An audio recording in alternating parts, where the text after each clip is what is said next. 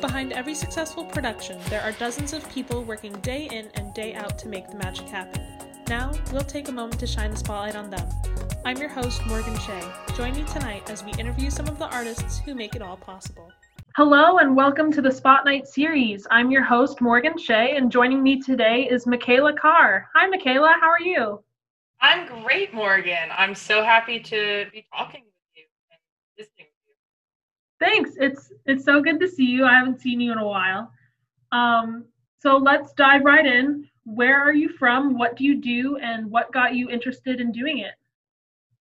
I am from Maine. I'm from Central Maine, which is not a huge theater hub. And I am a scenic artist, so I paint the sets that you see when you go to the theater. And what got me interested in doing it was that I was really interested in set design, but I needed a summer job, and so I was like, well, what does the aspiring set designer do for a summer job? And so I applied to be a paints intern, and since I started doing that, like, that was it. I didn't really want to be a set designer anymore. I just wanted to paint. Awesome. And if I recall, you did start in the theater in high school, and you were an actress at one point?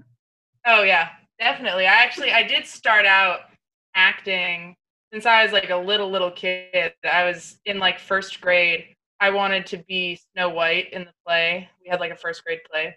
But I got cast as the Wicked Witch instead, and I was so upset, but I was like the best Wicked Witch the first grade teacher had ever seen.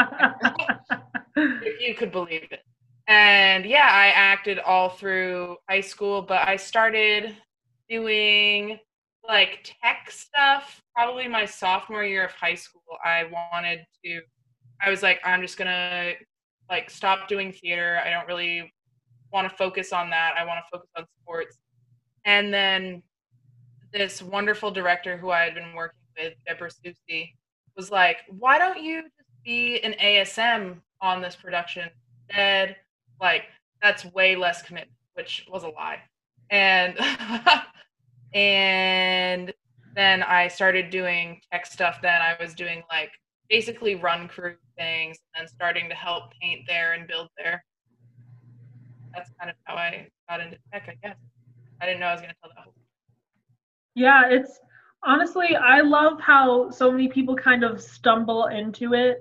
I think we all kind of came across this industry one day and then got hooked. I think it's a really similar story. Yeah, it was like, I was like, oh, I'm not going to do acting anymore. And that was so true. I didn't really want to act anymore. I just loved like seeing how things like actually work and like making them happen. So scenic artistry is such a complex art form. It's difficult for someone seeing a final product on stage to understand what steps were taken and what the process was like to get to that final product. So could you tell us about what the job of a scenic artist is and what the production process is like for you from start to finish? Yeah, definitely. So it really depends on your role in the like scenic art hierarchy. You know what I mean? And we're going to talk about that a little bit later, I think. But as a scenic charge artist, who's the person in like deciding how everything is going to be painted, you get renderings from a designer. Sometimes you get one set of renderings, sometimes you get multiple sets of renderings, and renderings are like the pictures, not necessarily the drafting, but like the image of what they want that to look like, to like actually look like. And so you get those and you have to basically work backwards from what they have done to see. They give you the last thing that you want to see, and you have to work backwards and see where do you need to start to build up all those layers that they put on there so that you can have the final product that they gave you, but in super huge scale and you need to do it really fast. So. Yeah, I kind of think of it like if they're looking at the final picture on like a puzzle box, like a 2,000 piece puzzle, but you're given like a bunch of blank cardboard pieces, not only do you have to get the picture, but figure out what to draw, if that makes sense. Definitely. That's a great way to put it. And a big part of what we do is pick out the like colors that we're going to need to use. We have to mix the color that the designers put on there, because they don't always just pick like, oh, it's the like Benjamin Moore 276. Like, you don't always get that. A lot of designers do that, but you have to like look at the colors, mix the colors, talk about texture with them, which is any other like 3D elements that would be on the set pieces, and think about how the pieces are being used. You have to talk a lot with the technical director and with the director of the show to see how actors are going to use pieces. That determines a lot about what kind of products you use, how you do it, all sorts of stuff like that. And I also think it's important to note that scenic artistry is not necessarily just painting. You'll run into a couple different projects that could be foam carving or all kinds of different treatments. Could you talk a little bit about the different aspects of scenic art you've run into? Definitely. I love talking about this. Carving is a huge thing. We do a lot of foam carving and like not like paper mache finishes, but like covering things with like pieces of fabric and using like very different materials than just paint, like natural material and foam, like we mentioned, fabric, all sorts of things like that to create the final product, the final look. I'm trying to think of other, like, carving is always the big thing for me, I think, is like painting and carving. And like,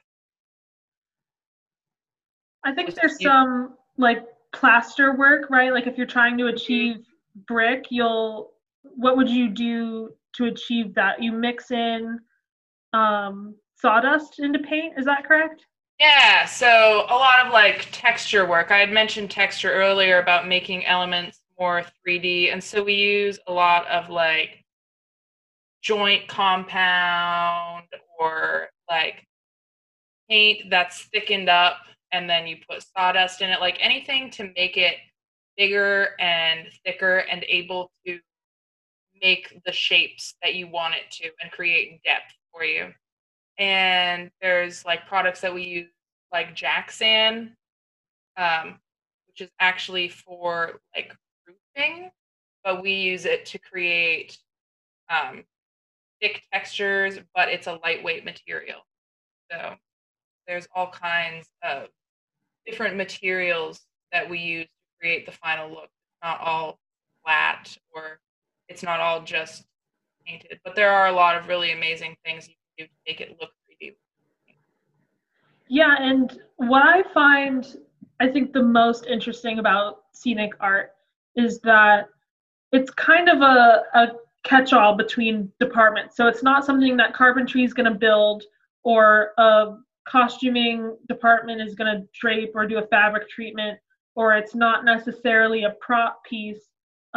Scenic artists can come in and kind of carry a piece of scenery to that final product point. Mm-hmm. Yeah, I think that's what's so like fulfilling about it for me, is that you get something and it looks great, but it doesn't look anything like what it's supposed to. And then you are the one who makes that look like the final product on stage. Like, you don't necessarily build the product, but you transform it into the designer's vision, which is what I love doing. And it like really brings out the creativity and problem solving skills, because sometimes you do something and you're like, that did not go how I thought it was going to. But with paint, you always say it's just paint. You can always fix it. And there's so much work that I feel like you're pumping life into a set piece, because you'll get it back and it's usually blonde, or there's, you know, someone's patched over screw holes or staple holes, and you're really pumping life into it. And I know when we used to work together as scenic artists, throwback, I know we had so much fun working on different projects and just really transforming them. Yeah, like something that really comes to mind for me is we had a boat that I used at CRT at Connecticut Repertory Theater. It was originally built over the summer for Mamma Mia, and then we used it again for Shakespeare in Love. And when we got the boat, like, it looked so cool. We were like, oh my gosh, that looks like a boat. That's so cool. And then, but once we started painting it and like finished it, it was so amazing and so much fun, because like it looked real, because it was, but yeah. And it was fun to use that in one show and then turn around and have it repurposed. We, as you know, because we worked on that together, it got extended. So it got lengthened. So there was like a huge patch in it. And so we had to make sure that that patch went away and then looked completely different. And they did look like completely different boats. Yeah, that is a great example of even changing a piece from show to show, you're just able to adapt so well and patch holes and do all these faux treatments and really take scenery from a great spot to its best spot. So I think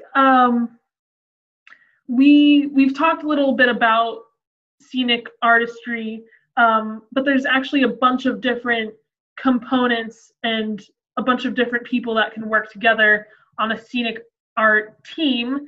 So could you tell us about the difference between a scenic charge artist, an assistant charge, a lead artist, and a scenic artist? I sure can. And it gets kind of confusing because that's a lot of the same words used over and over again. Yeah. So, a lot of people get confused, and I mentioned this a little bit earlier, but I'll start with scenic artist. So a scenic artist is the person who is on the floor on a day-to-day basis, getting the pieces that need to be painted and following instructions given to them to paint the piece. And they're the one doing most of the just like actual painting work. And they are following along, kind of listening to what the lead artist or the assistant charge artist would tell them to do. So then who would be kind of helping them would be the lead artist on a project. You don't always have a lead artist, but this is someone who you can go to with questions, and their hand is the one that you're hoping to follow them and the charge artist. And that means that whatever the style is that they're painting on a project, your work as a scenic artist needs to match that. Because if you're going and say you're working on this brick wall and one part of the brick wall looks super heavily textured and there's all these like holes and divots and everything, and then the next part is like built up but it's nice and smooth, and then the next part is like kind of in the middle between those, you're going to notice the difference between each of those.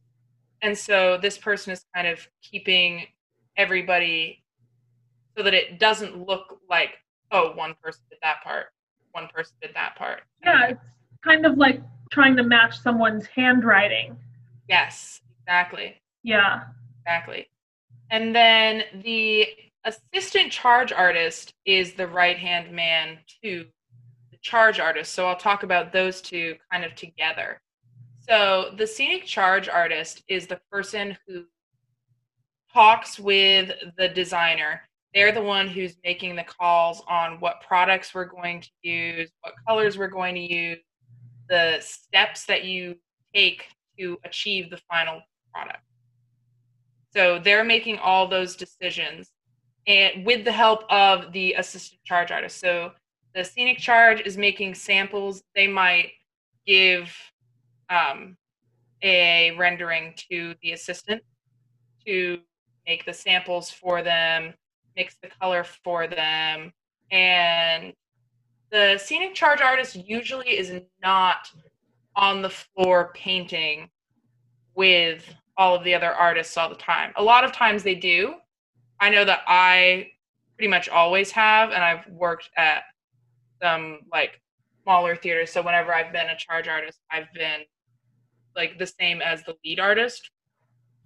So a lot of these have crossover in them, but the charge artist is the one who is telling everybody what is happening, but not necessarily the one actually doing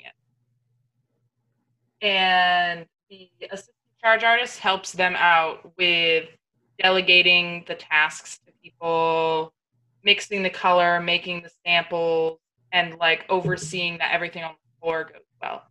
So the charge artist is talking mostly with the designer and seeing their vision, and then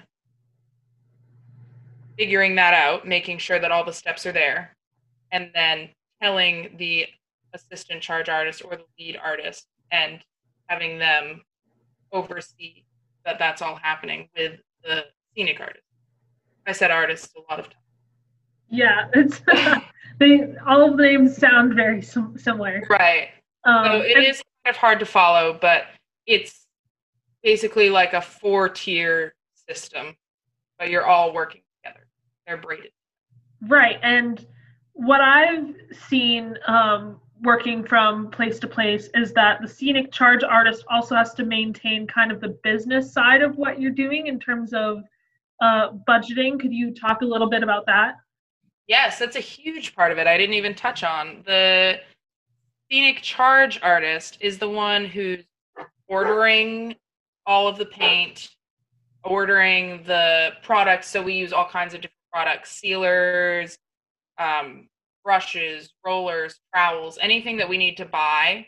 That's what they are working on. If we need new buckets, if things are getting raggedy, they're making sure that the budget stays in check. And that's why they're kind of the person who decides how things are going to get painted, because you can decide if a product is or is not in the budget for you, if that's too expensive to do. And has to talk to the designer a little bit about when you get the renderings, if something looks like you can't do it, that's the charge artist's call. It's not the scenic artist or anybody else who's working on the. Right. Yeah, and the scenic charge artist really has to wear a lot of hats in terms of, you know, one second you might be budgeting, one second you might be checking on something on the floor or following up with the designer.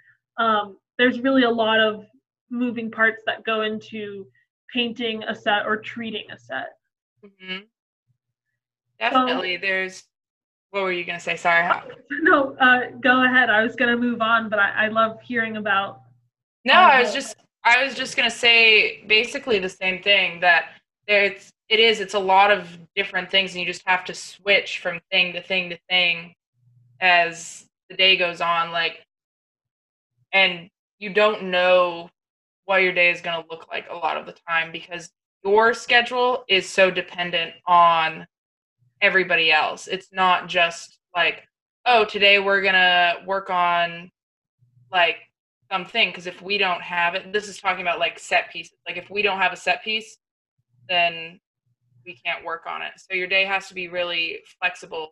And as a charge artist, in addition to being flexible about like your daily scheduling. You have to just switch between like budgeting, helping on the floor, instructing people on what to do, making samples, all of those things. Yeah, and there's a lot of departments that have their hands on the same piece of scenery, or they're trying to all share the same stage space, depending on which company you work for.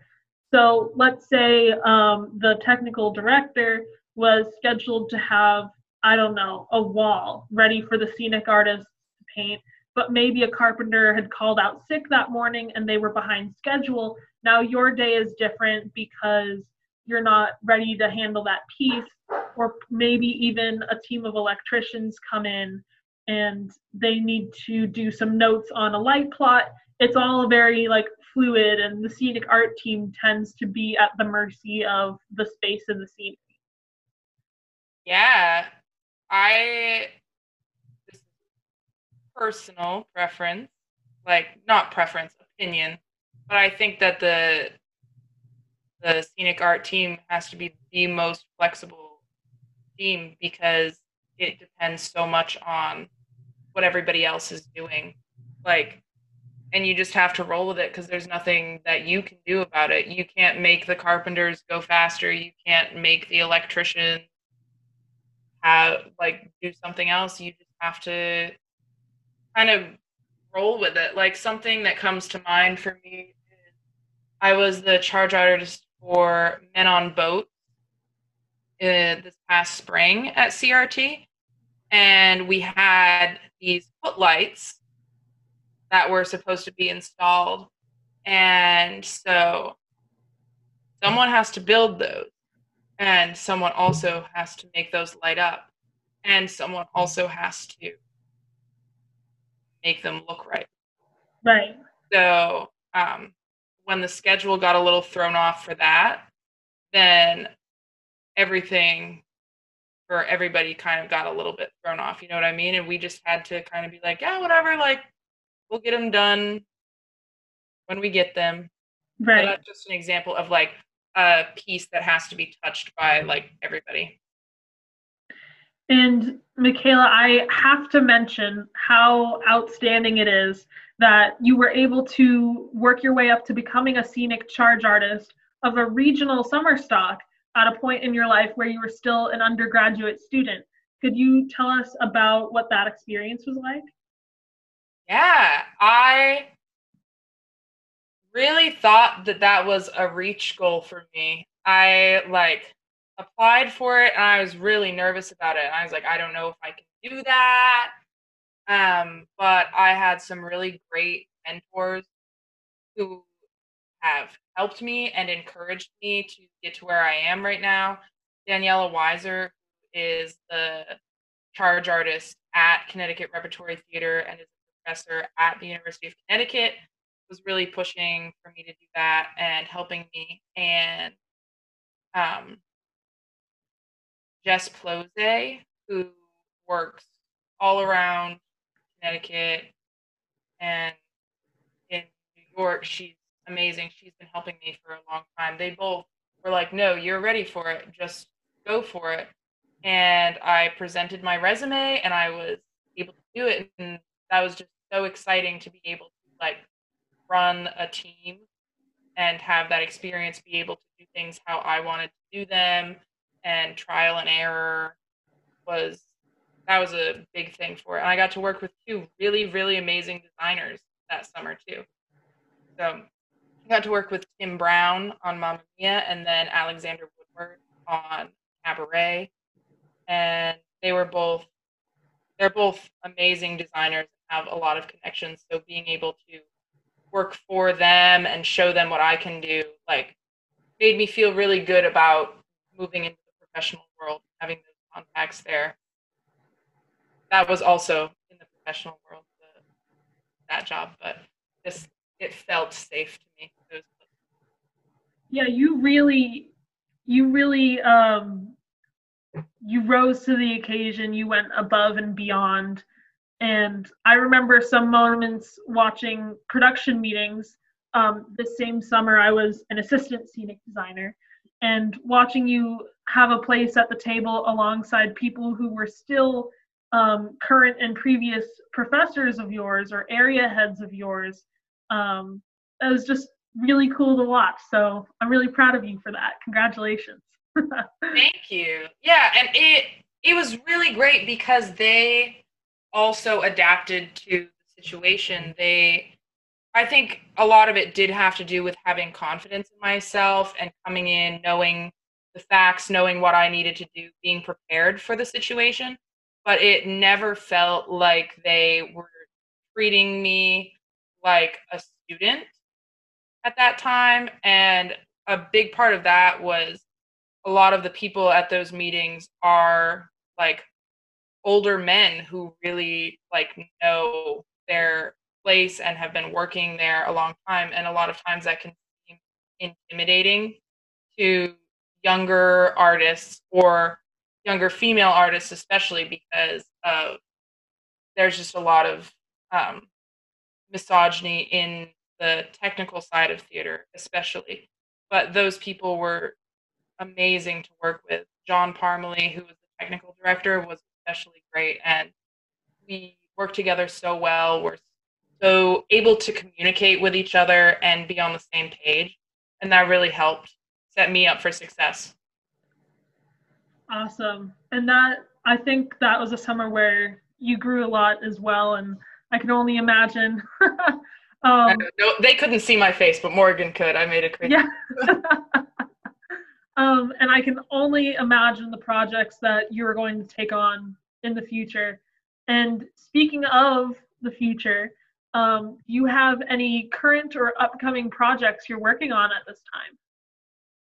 So right now I am at a little bit of a standstill with theater projects, as pretty much all of us are. I was just finishing up before the pandemic started happening. We were just about to open Men on Boats, which was like my big, like, basically senior project. Like that was my big project for my senior year. And so, but I've been working on some bigger paintings just here at home in quarantine. And I've been out trying to help my community by working at a grocery store, because I'm just not someone who really like sit home and do nothing.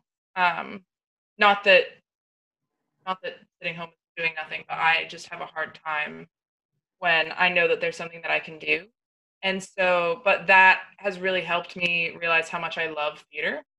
I've never had, not never, but I've mostly worked in theater. And so doing that right now has really made me more motivated for future projects.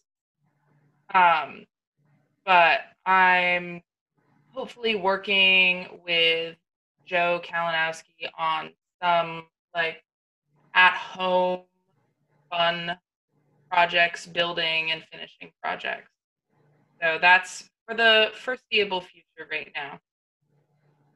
Right, and I want to thank you for going out into the world and taking a job as an essential worker in a grocery store, because I know some days it might feel like not the most fun job, or it might not feel like you're saving the world, but in a way you are. So from someone who is a little higher risk, a little less able to go out into the world, thank you for doing that.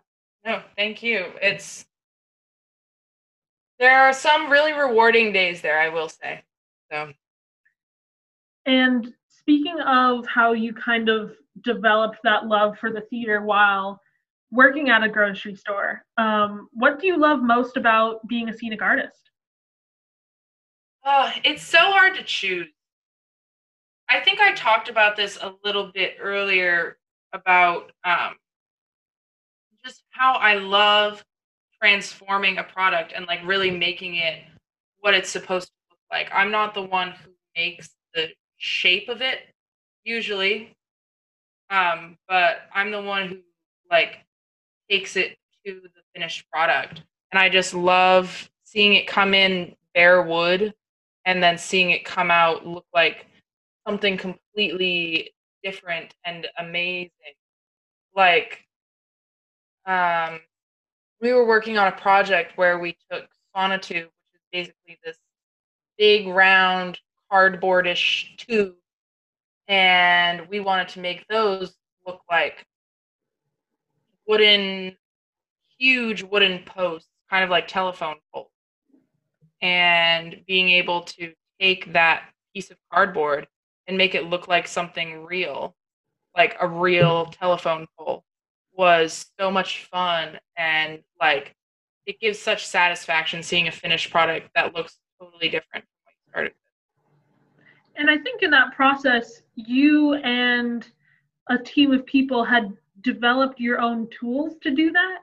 Yeah, that's another one of my favorite things to do is like make tools for what I need. So Joe Kalinowski was the technical director for Men on Boats, which is the show that we did this for. And we were trying out all kinds of different like graining tools.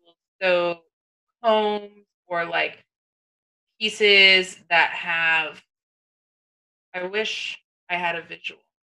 Like basically they look like hair combs, but they're longer. And trying to pull through all this jack sand and joint compound with those, and it just was not giving us the result that we needed because it was round and those were flat, and they would just get a little bit of what we needed, and they were huge. And so I was just talking to Joe one day. I was really frustrated, and I was working with him. I wish I could just have like a round one of these, just like cut the diameter of this and just make my own tool. And he's like, we can do that. I was like, oh, we can.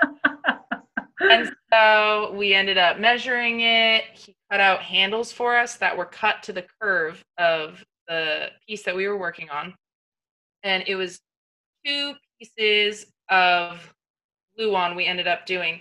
We started with MDF, but you have to wash these tools and put a lot of like moisture and water on them. And so the MDF was like soaking it up and warping and doing all kinds of crazy things.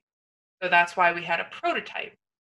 That was not the final product. We ended up using gluon so that it was like a harder material. It wasn't soaking up as much stuff. And we had one of those on each side and sandwiched a piece of rubber that was really for stamp making. And then cut that rubber again to the curve and then sliced out so that that was the comb. And then we were able to use that to go around the whole post. And it took 4 swipes around with that. So it was cut into a quarter of the post, 4 times around, when before it was taking like 20 times with the comb. Wow. Yeah. And I made some like jumbo graining tools for that. I really like making tools and like finding different ways to do things that are faster, more efficient, or just like make them look better and more accurate. Well, talk about creative problem solving. I think that's a prime example right there.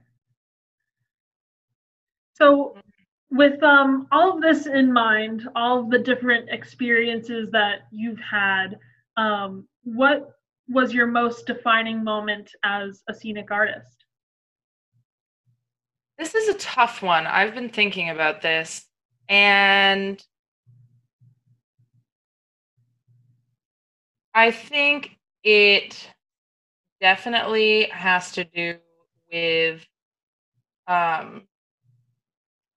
floor for Mamma Mia last summer when I was the charge artist at CRT. When I first got the rendering for the floor, I was like, there's no way that I can do that. There's absolutely no way that I can do that. But luckily the designer was amazing, and I was able to say, because we only have to paint the floor for pretty much anywhere, you have a set time where you can do it, because everybody needs to be walking on the floor, but you can't have people walking on the floor when you're painting it, obviously, or when it's drying, or after it's been sealed for a certain amount of time. So you really have a set block of time to do your whole floor. And so I was able to negotiate with the designer about switching up the design for it a little bit, and we still reached a point that I was like not so sure of myself in doing, but I was like, okay, I'm gonna do it, we're gonna do it. And we did it, and it turned out great in the end. But as that was happening, there were just so many like problems that kept coming up. Like the floor that we used has so many layers on it, and there was a product that was on it that made it difficult for paint to stick to it and actually cure. And so things kept popping up, and it was just taking much longer than usual.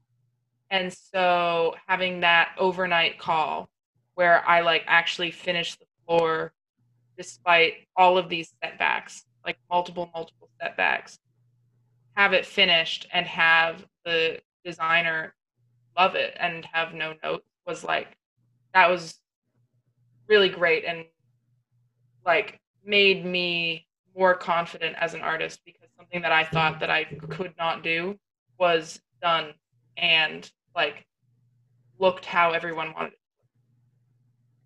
I think there comes a time in everyone's career where you're faced with a big ask, and in the moment you just, there really aren't options.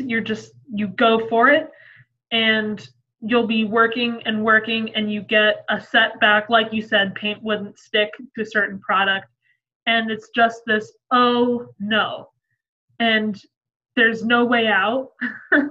You just have to kind of pull yourself up by the bootstraps and keep moving forward.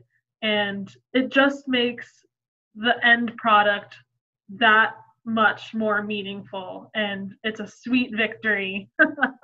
Yeah, definitely. I think you're right. Everybody has that moment where you're like, there's no way out. I just have to do it and get it done. And I think that is many, many people's defining moment in their career as an artist.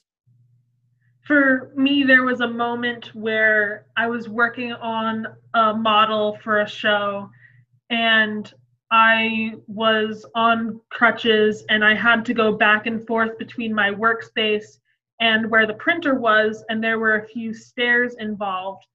So I was working overnight to complete this project, and I thought, oh no, it's going to take me an additional 10 minutes to go back and forth between my workstation and the printer, and I have a set time to do this. So that's when, you know, creative problem solving comes in. I'm figuring out carrying things with messenger bags. I'm figuring out the least amount of trips to the printer.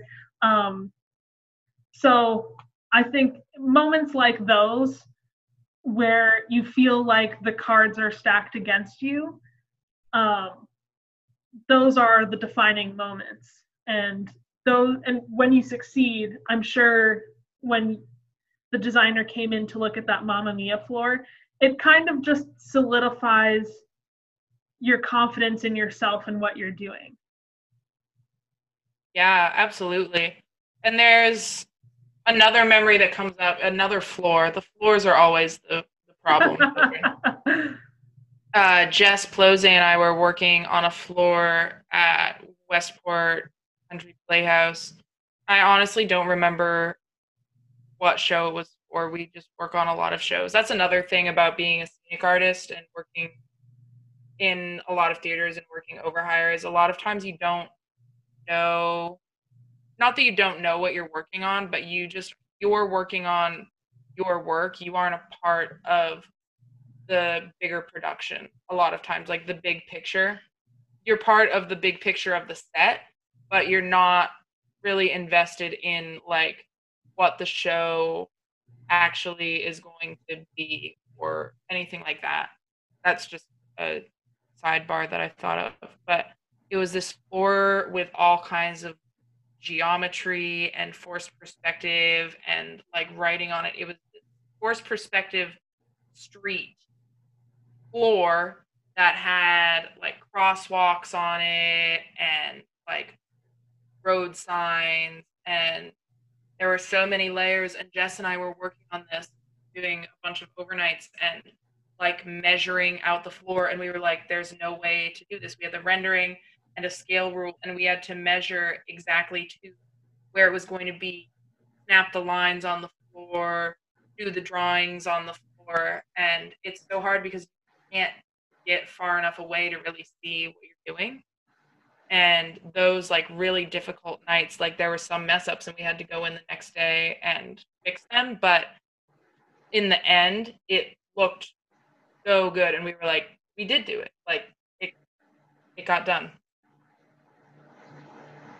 Yeah, I love a good success story. We all do. We all do love a good success story. So, Mikayla, with each interview that I do here at the Spotlight series, I like to try and tie in some kind of overarching theme or topic that you are passionate about in your life that affects you as an artist. So with you, I thought we could talk a little bit about the life of an overhire artist, and how all of that commuting affects you, along with the inherent nature of being a scenic artist, which also involves some overnight calls, and kind of how you balance all of that. Yeah, it's a crazy schedule. And so basically what overhire means is that you are not on staff at a theater. You're not actually employed by a theater. They will call you when they need people to help them do a certain job. And sorry, my dog just walked in and I need him to leave. At least she's not being disruptive. So you aren't actually employed by that theater full time. You just come in and work when they need you to work. And so this causes all kinds of great things and some problems, but it's hard because you never know what you're going to be working. You could get a call, like I could get a call today. I probably won't. Nobody's producing anything right now. If I did, I would go. But theaters all over the place, and depending on where you live, you're going to be commuting pretty far, like 2.5 hours, 3 hours to get to a call. And those calls are usually quite long. Usually, well, it depends on the kind of work that you're doing, the schedule that you're on, but it's not uncommon to have 12-hour calls or more. And so you're commuting long distances and having to work long hours and then get back to your home base, and that can be really tiring. But it's all about balance and making sure that you're actually sleeping when you get home. I did that for a while where I was like, oh, I'm working nights. Like, that means I can just visit with people during the day. And that worked okay for a time, but it gets really, really exhausting. Like, you got to make sure that you're taking care of yourself, that you're sleeping, that you're eating right, that you're like drinking water and keeping hydrated during those calls, because it's really, really common for scenics to get sick for a number of reasons. A lot of chemicals and like particles in the air. Same with carpentry, with breathing in sawdust and all kinds of things all the time. Like, it's really common for you to get sick because of those things, in addition to not drinking water on your calls, not eating right or eating often enough. So it's really very, like, it applies to everybody. Just, you have to take care of yourself and make sure that you're not spreading yourself too thin with the overnight calls, making sure that you're, like, your sleep schedule will never, you'll never have a real schedule. but making sure that you do get those hours in that you need of rest. Huge. It's funny that we mentioned overnight calls, because I was looking through my phone today, and it was actually 2 years ago today was my first ever overnight paint call. And I'm sure you loved it. I remember going into it, I had 2 coffees and a Mountain Dew, and I thought, it's going to be great. I'm going to get through this just fine. But if you feed your body garbage in an attempt to, you know, stay up all night and work, it's counterproductive. You'll crash, and you have to take care of yourself. And that was a summer where I had done 4 overnight calls back to back. And I, you know, it's difficult sleeping when you have roommates and all of that. So kind of the life of a scenic artist, really it's schedules go out the window. And you're really back and forth between working and commuting, and you know, health is so important to be able to sustain all of that. Yeah. Yeah. It's funny you say that. I say that you had 2 coffees and a Mountain Dew. That it will work sometimes, but it usually is just not going to end well for you. And making sure that you're taking care of yourself and keeping your health up is huge, especially in this time for all of us, seeing how much your health really like is important. And is like a gift is extraordinary. Yeah, and you can't get away with putting Band-Aids on a bullet wound, as my mother says. Yes. So finally, Mikayla, what, if anything, would you like our listeners to know about how the entertainment industry is being affected by COVID-19? And what are some alternative ways that you know of that people can still support the arts and the artist community? It's a great, great question that a lot of people are asking right now. The entertainment industry is taking a huge, huge hit, and that's not a surprise or unknown to pretty much anyone at this point, and especially live entertainment. We're going to get TV back at like pretty soon.